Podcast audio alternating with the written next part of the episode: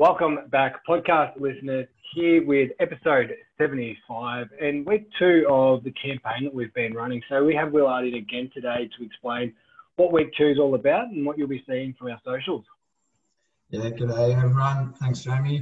Uh, yeah, this week's campaign is around uh, sorting out a budget. Um, having a budget really helps you find control of your money and you can put aside money for big bills when they arrive or achieve your money goals don't really need an accountant or special software to set up your own budget. We've actually created an Excel spreadsheet for our clients that we give out. And yeah, if any, any listeners wanted that, yeah, reach out and we can share that content. Yeah, I think I think it is something. You know, Tony will go in more depth. I think there's a lot of information out there around budget, um, but it is something that we require from all of our clients in the initial fact finding stage. It's to understand where their finances can be allocated, um, how they're going about it. Look, we're not going to sit there with the client and say, you need to reduce your, uh, your Uber Eats exposure and stop eating it, as you try to tell me all the time, even though I haven't been ordering it. But um, looking local nowadays, but you know, we will discuss ways of actually, you know, understanding where your money's being spent and understanding what, you know, allocating certain funds of that budget to investments can actually do for you in the long run.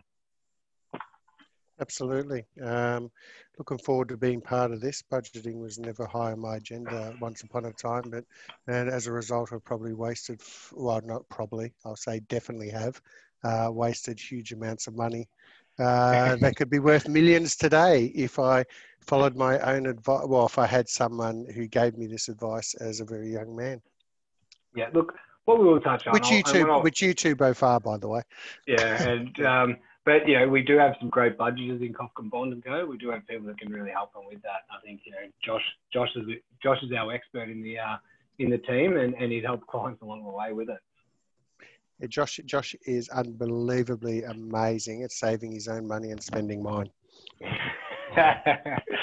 but look, Tony, with a budget, uh, as, as Willard said, there is there is apps on your phone that can actually connect straight to your bank accounts and actually automatically log where things are going. Um, they're at a small fee, but you know you can start to really, if you go into the same cafe, you can log down that as a budget and, and go into those expenses. But you know, as Willard said, simple Excel spreadsheets. But what it is, it's about knowing your income, recording it, understanding how much you're getting, um, and then knowing your expenses from there. So what's your rent, what's your mortgage, what's your bills, um, and how much you're leaving for discretionary spending.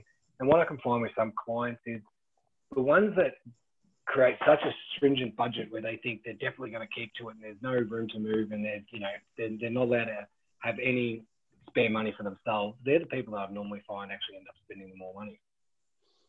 Yeah, um, they can also be people that um, have ebbs and flows, so they can sorry, be. That's more. That's more what I mean instead of spending more money. Yeah, so from from a personality aspect, they're usually harsh on themselves because they've uh, broken their rule, uh, and so they, they actually have very highs and very lows. And can can actually um, you know, even lead on to depression and arguments in households and things like that. Especially if you, you know, there's two of you and one of the, one of you is a spendthrift and uh, the other one uh, saves every and counts every penny. So, yeah, it's it's it can cause a household budgets in general can cause a lot of angst in a family household, and especially if you're considering what's going on at the moment, where people have had to take pay, take pay cuts or unsure about their working positions going forward you know, those who have spent every cent they've earned in the past, who all of a sudden are living off JobKeeper, uh, might be very concerned in the coming months when the banks turn around, and or even those you know professional services who have ta- had to take pay cuts, who you know, might be very concerned in the coming months when the banks say, "Well, you've got to start making your repayments on your home loans again." So, uh, saving my my mother had a wonderful adage tony are you saving money for a rainy day uh, that was that was, and mum came from poverty, and you know they were uh, both immigrants out here, and dad came. Dad was you know an orphan and all the rest of it. So they never had money, but for them, the fear of what money they had losing it was very high on their agenda. Uh, so there can be completely different mindsets of people and different generations as well. Yeah. yeah can I, can I can I actually touch on uh, touch on that just for a moment? So, if we use three generations, we use me as the early fifty-ish year old, uh, you gents who are still in your twenties, uh, mid to late twenties, um, and we use, uh, say, my parents who uh, dad's passed away, but who mum is 80, or that generation where the difference lies. Is that one of the differences is you guys have never known a world without credit. Whereas when I was young, uh, bank cards, which are no longer in existence, were the first sort of form of um, Visa card, uh, were in existence. And even back then, there wasn't tap and go, and which I know is, is newer uh, than using, let's say, a credit card. Uh, there weren't even ATM machines. You still had to go into the bank. So, when when I was a kid, the, there was no such thing as credit until probably I was probably about 12 when credit cards really started to come into the forefront. Now, in saying that, what then my parents grew up in a generation, the 80 ish year olds grew up in a generation that if they wanted something, they actually saved money for it and then went and bought it. Uh, so you, you, didn't you didn't have a personal loan to buy a TV. Uh, you didn't have um, so realistically the the loans that that my parents generation had was attached to a mortgage attached to a property so there wasn't a, money wasn't as freely accessible back then so their mentality of saving was far different than my mentality, which is extraordinarily different to yours. So, whereas sometimes I might talk about your Uber Eats spend as an example, Jamie, uh, my parents wouldn't even contemplate spending $2 to have their food delivered. Uh, you know, so they, they go out and save money and cook for themselves. So, so there is a completely, and this is one of the things that has to be understood with budgeting. Uh, the different generations and different households that you grew up in have completely different mindsets on money and budgeting as well. So it's not one size fits fits all. There's no magic app out there. It still comes down to what's your mindset and how do you get that mindset to actually work to your advantage. Yeah, and I think you were talking about households, and I think it's actually important to be open with your household. Um, you know, we've had clients in the past and you know divorce cases where we've had some clients not even know what they're spending. Um yeah. and if the divorce is in it's you know what's the household budget? Because it's been hidden. You know you should be asking your partner and understanding I know you don't like to look at your budget, Tony, because you let Boyana control that. but she does. Know, it's about, so yeah, it's about, it's about understand. It's it is about understanding. But that's a trust factor. But that's a trust factor, by the way. So that's not just laziness. That's an absolute trust factor. So yeah. So it's not as if anything's hidden. It's not as if anything's hidden from me. No, you hope not. No, but you do know what's coming. You have you do have access. But what I'm saying is understanding what the income is coming in and what your expenses are going out. Yeah, absolutely. So so, but I think we would. Yep. Sorry, you go. No, no, you go. I was going to talk about you know setting spending limits. Um, we were talking about that and actually understanding you know what you're spending. But then it's also okay what portion of that's going to savings. And you're talking about saving for a rainy day and older generations. But this is where that little bit and compounding over time can actually make a big difference in your life in the long run. Absolutely, and there's, you know, if you think about your net wage, and and I do know you are a good budgeter, Jamie, so you do plan for things in advance. Uh, well, you know, you, you, do you do have to budget for a wedding that was meant to be next month, wasn't it? Yeah, so it's uh, so that's that's but yeah, so it also means that you're not spending money on your honeymoon and uh, little things like that, but it's still money that's going to be spent in the future. So, but in saying that um, the first thing you actually have to do is know what your monthly fixed expenses are.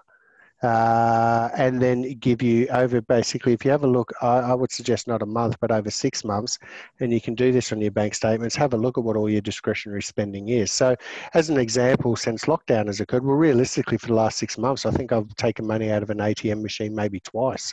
I've got a hundred dollars sitting in my wallet that's been sitting in there for like three months you know so you know everything last time i cash no, so so I think you know for, from that perspective, mm-hmm. to know what your discretionary spending is on a monthly basis as well, and sometimes it is a case, and we all know the uh, you know the smashed avocado on toast, um, uh, you know backlash that came against Tim Gurner and Bernard Salt uh, for their comments, but in respect to generations not being able to necessarily save for a house. I don't think I think it does go beyond just that, but it is um, there is that aspect of if you don't understand what your fixed expenses are, if you don't understand what your discretionary spending is uh, on a monthly basis, how can you actually set a budget in the first place?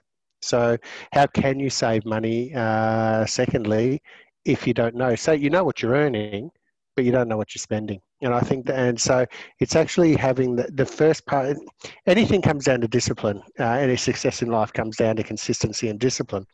But the first discipline is understanding, knowing what you earn, and then understanding where you're spending it because we do have a generation of you know 20ish year olds who are declaring themselves bankrupt because they got a $3000 credit limit on a credit card secured against nothing um, or you know are going out and spending all their money on afterpay and they're not making repayments. Uh, so it's it's because there is and once again completely different generations the way we were raised and differences with technology and a whole range of things. But there is that feeling of having that instantaneous gratification uh, whereas for the 80 year olds the gratification was in the saving knowing that they're achieving that goal once they've achieved that goal to purchase that thing uh, whatever that thing might have been. So, so their gratification was watching every month in their savings. Are very disciplined in doing that, whereas we do have a generation that is not as disciplined uh, with saving and spending as a result, including my generation, by the way. So, it's um, I'm not saying it's it's all Willard's fault. It is, no, so it's uh, it it is it is a case of you know my generation is just as bad, if not worse, in a lot of ways, especially if we didn't grow up with much uh, with free access to money, we there is the real trying to keep up with the Joneses. Whereas my parents' generation couldn't do that because you either had to cash or you didn't. Yeah. So I guess talking about that, we move cash. Um, you know, there's great examples of different theories of budgeting. You know, the 50, 30, 20% budget, where you know if you spend roughly 50% of your after-tax dollars on necessities, 30% on wants, and then 20% is obviously going to that savings. And Tony, I want you to touch on. We got investing coming up in future podcasts, but you know, what can that 20% do? Just What's that? Well, yeah, it, it's it's it's quite um, sensational. Uh, it's just to say the least of, of you know the compound effect is that it, it really is you know the little things over time um, you know creating big results and and everything based on a compound effect you know? So you know and a, a very simple example is eating an extra 125 calories a day adds up to an extra 15 kilos around your waistline over this, over the space of um, I think it's over the space of around about uh, seven years. That's just now 125 calories a day is one full cream milk cafe latte. Simple example. Now it's the same when it comes to investing. So a couple of things if we talk about so rather than talking about the smashed avocado on toast, but you know I was um, if we just have a look at the price of coffee. So you know, the price of coffee in Melbourne and Sydney is roughly four dollars uh, for for a takeaway coffee. Uh, roughly depends on the size of the coffee you have. Now that is that is a simple example. Is people might say, "My God, coffee is so expensive," but because rents are so expensive in Melbourne and Victoria, uh, sorry, Melbourne and Sydney, the fact is that sixty percent of that four dollars actually goes uh, just to pay the rent for that cafe. The other 40% actually goes then to paying staff, paying overheads, paying for the coffee, paying for the milk, uh, and then if there's something less left, that cafe owner gets to keep it. So, but if you think about this, I'm not suggesting don't buy your cafe latte. I, right with what we're going on right now, I'm very much about supporting all small businesses as much as possible. Um, but in saying that, a four dollar a day coffee over 20 years, uh, not taking even compounding into effect, is $51,833 being spent on a takeaway coffee.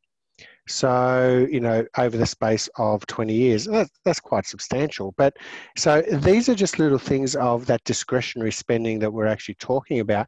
Now, that is roughly $125 uh, per month on takeaway coffee something that gives you a nice little buzz, nice sensation. Uh, so on that basis, if your employer doesn't have a coffee machine, maybe you should suggest they invest in one like we have because I enjoy a coffee. uh, so, but I, I'm the very limited four dollar budget I have a day, Jamie. You know, I can't afford to spend that on a coffee. so it's um, but let's let's talk about the power of compounds. I want to talk about um, a lot of people. Once again, I'll pick on my age uh, they historically said, I'm not going to put money away now because what I'll do is I'm, you know, I'm going to, I've got to pay the school fees and I've got to make the mortgage repayments first. And I want those holidays every year that we never got as a kid, but those holidays have to be overseas. And there seems to be this continuous never being able to pay off a credit card. Uh, they're always every time they get it low, they're rebuilding it back up. So they're living basically to 100% of what their means are. And then come say age 40, and all of a sudden their expenses aren't as high because their mortgage might not be as they've got great equity in the home. Their mortgage might not be as high anymore, um, and things like that. And they actually start saving. So, and I'm not talking superannuation here. So I'm just talking own personal savings.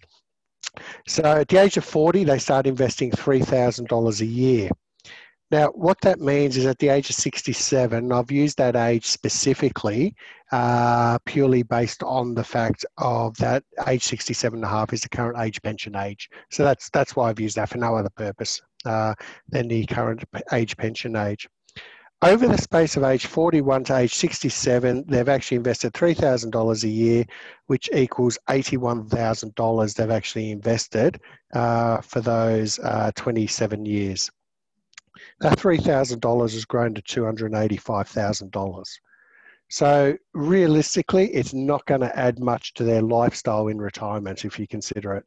You know, even even if they're drawing down ten percent of that a year, hoping that it would, they, you know, they won't, uh, they'll die at age seventy-seven. You know, that money's still not going to last, even on a say a six or seven percent return. I'm not going to talk about investments today.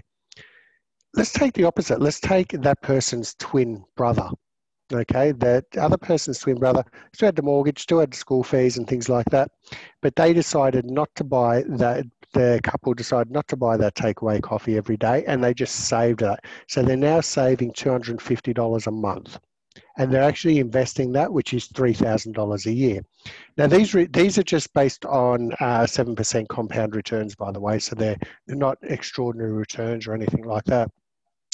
They did that from the age of 23 through to the age of 40. So they did that for a period of 17 years. During that period of time, they've invested $54,000, and now at the age of 40, they have 120,000. Okay, so uh, that's at the age of 40. This is when the brother number two has now started the investing at that stage. From the age of 40, they've left the investment, set and forget, never added another cent to it, and it's just consistently earned them 7% per annum. At the age of 67, they've invested a total of $54,000 and they've actually, their fund is, or their investment's now worth a million and thirty-three thousand dollars. So they've actually now got a return of 54,000 turned into nearly a million dollars on that just by patience, time, and compound interest. Whereas the brother who started late and had those extra holidays, um, I know you have, Jamie, so it's, uh, had those extra holidays, um, etc. The person who started late invested the same per month but had to invest $81,000 and only ends up with $285,000. So, the sake of actually uh, thinking of that investing is the important the difference between you know what have we got? The difference between 800 or $1000 and they've invested less because they've got time and patience on their side. So so what what you're considering here in this whole thing is that where is where can that sacrifice be made at the age of 23 to find 250 bucks a month? And i've always said that you're not going to actually um, do anything you're not going to actually invest or you're not actually going to do anything or budget unless there is a reason for doing that. If there's no reason, we don't do anything. You know, so it's um, so my parents when they were saving money and budgeting, they had a reason because they wanted to buy a TV. Um, you know, the first black and white TV. Um, so that was their goal uh, that they actually had. Um, whereas nowadays, you're just getting an income and getting a substantial income uh, in comparison, uh, even taking inflation into account. But what actually hasn't now occurred, or you haven't actually taken into effect, is just being able to save that 250 bucks a month because there's no goal, there's no reason, because we have to have 25 shirts, or we have to have 17 suits, or you know, because we, we want to keep up with the Joneses. So the fact is, is that if you've got an end goal, and this is what financial planning is about, it's not about saying, here's what you earn, save less, pay your utility bills. It's about how you're going to achieve your goals. And the first thing you actually have to understand is what are your goals. So once you understand what your goals are and realize it's not going to necessarily, it's not going to affect your lifestyle to actually achieve them, that gives you a reason to do it. But if the, we then go to the next part, is that if I said, Jamie, every month all you have to do is deposit $250 into this investment account and you do that for the, until the age of 40 or in your case it'll be 44 and you'll have an extra million dollars in retirement there's going to be some months where you're going to say oh i'm not going to put the 250 in this month. I'll make it up next month.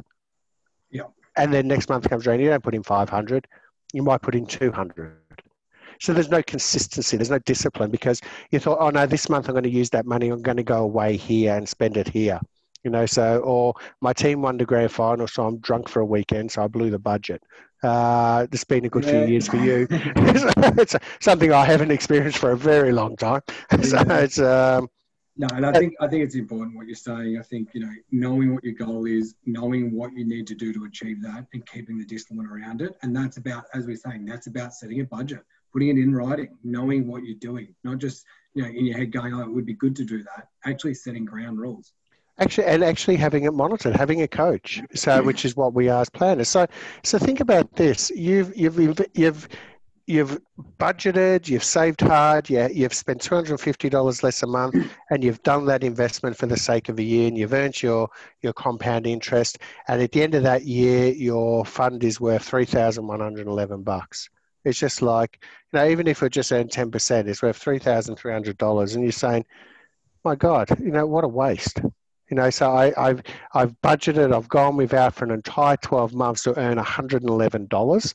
That's just crazy. Why, why am I making these sacrifices to just earn $111? Um, but that $111 is an extra $1 million in 47 years' time for investing for 17 years. You've only yeah. invested for 17 years. So, so this is the case of it's, it's like, why am I starving myself and stand on the scales? Oh my God, look at what I've done. I've only lost half a kilo. This is a waste. Yeah. Doing the, yeah, you do that over the space of 10 weeks. You, have actually lost five kilos. Uh, so that, that's, that's that compound effect over time. But let's talk about then the discipline because once again, there was a discipline in my parents' generation that is not in mine and is not in necessarily your generation because we do have things like credit. So the discipline is then if you're saying, okay, I've got this money. So let's say you have had discipline and you've saved or you've got a small inheritance or whatever the case is, and you've got $10,000. So rather than saying, okay, in meeting Tony or meeting Matt or meeting Josh and saying, yep, I can commit to saving 250 bucks a month um, and doing it, go and borrow $10,000 against that, invest the $20,000 and pay that $10,000 off P&I over the space of three years. If you've got an automatic debit of 250 bucks a month coming out of your uh, bank account, there's your $250 a month savings because it's just that you've got the money up front.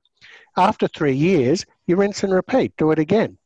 Yeah. Now, if you use that strategy five times over, so basically for that 17 years, the difference is you actually end up with $1.9 million in retirement versus the 1.03 million and you haven't even had to think about it because the money automatically comes out of your bank account. It forms part of that 50%, which is your fixed costs of living on a month to month basis. No different than the mortgage coming out of your bank account, no difference than having to pay the school fees. It's just something that you can't not do. Okay, so by by having that, it's actually forming a discipline for us. So it's like, for example, uh, why the uh, the diets of Lite n' Easy work, as an example because they give you what you're allowed to eat per day. The only reason that would not work is if you cheat and you have other things in the fridge that you eat as well on top of those meals. If all you have in your household is what you get, you can't cheat and the weight will drop off. Same with this. If you've got that uh, loan and that loan has to be repaid every month, it's just automatically done. It's not even thought about. That extra 250 bucks to your 50% of non of you know fixed costs you won't even notice it gone. Uh, you just won't notice. So, but all of a sudden now you've got 1.9 million dollars. Um, and we're talking, you know, at age 67, on top of your 1.9 million in super by turning up to work on a daily basis, and on top of the fact that you have a house with no mortgage anymore. That that's that's a that's a happier client and happier times than somebody earning great money and spending a. You could be earning a million bucks a year, but if you're spending 1.1 million a year, you're in a lot of trouble. Agree. Tony, thank you very much for today. As we said, keep a look out on the socials and through our EDMs, um, and, and we'll be sending out some more information on it all. But Tony, thanks for your time. Absolute pleasure. Thank you, gents. Thanks, guys.